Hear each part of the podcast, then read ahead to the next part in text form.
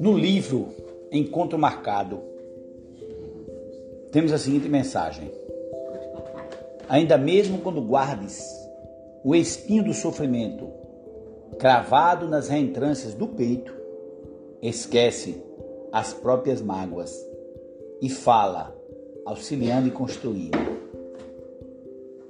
Comentário que podemos fazer, que todos nós sabemos e devemos saber. A palavra tem poder.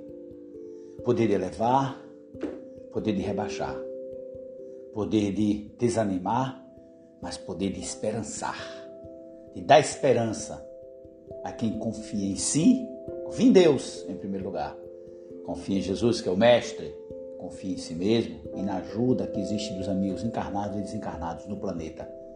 Que todos nós amamos mesmo sem saber e somos amados mesmo sem ver. Paz, amor, Deus com Jesus.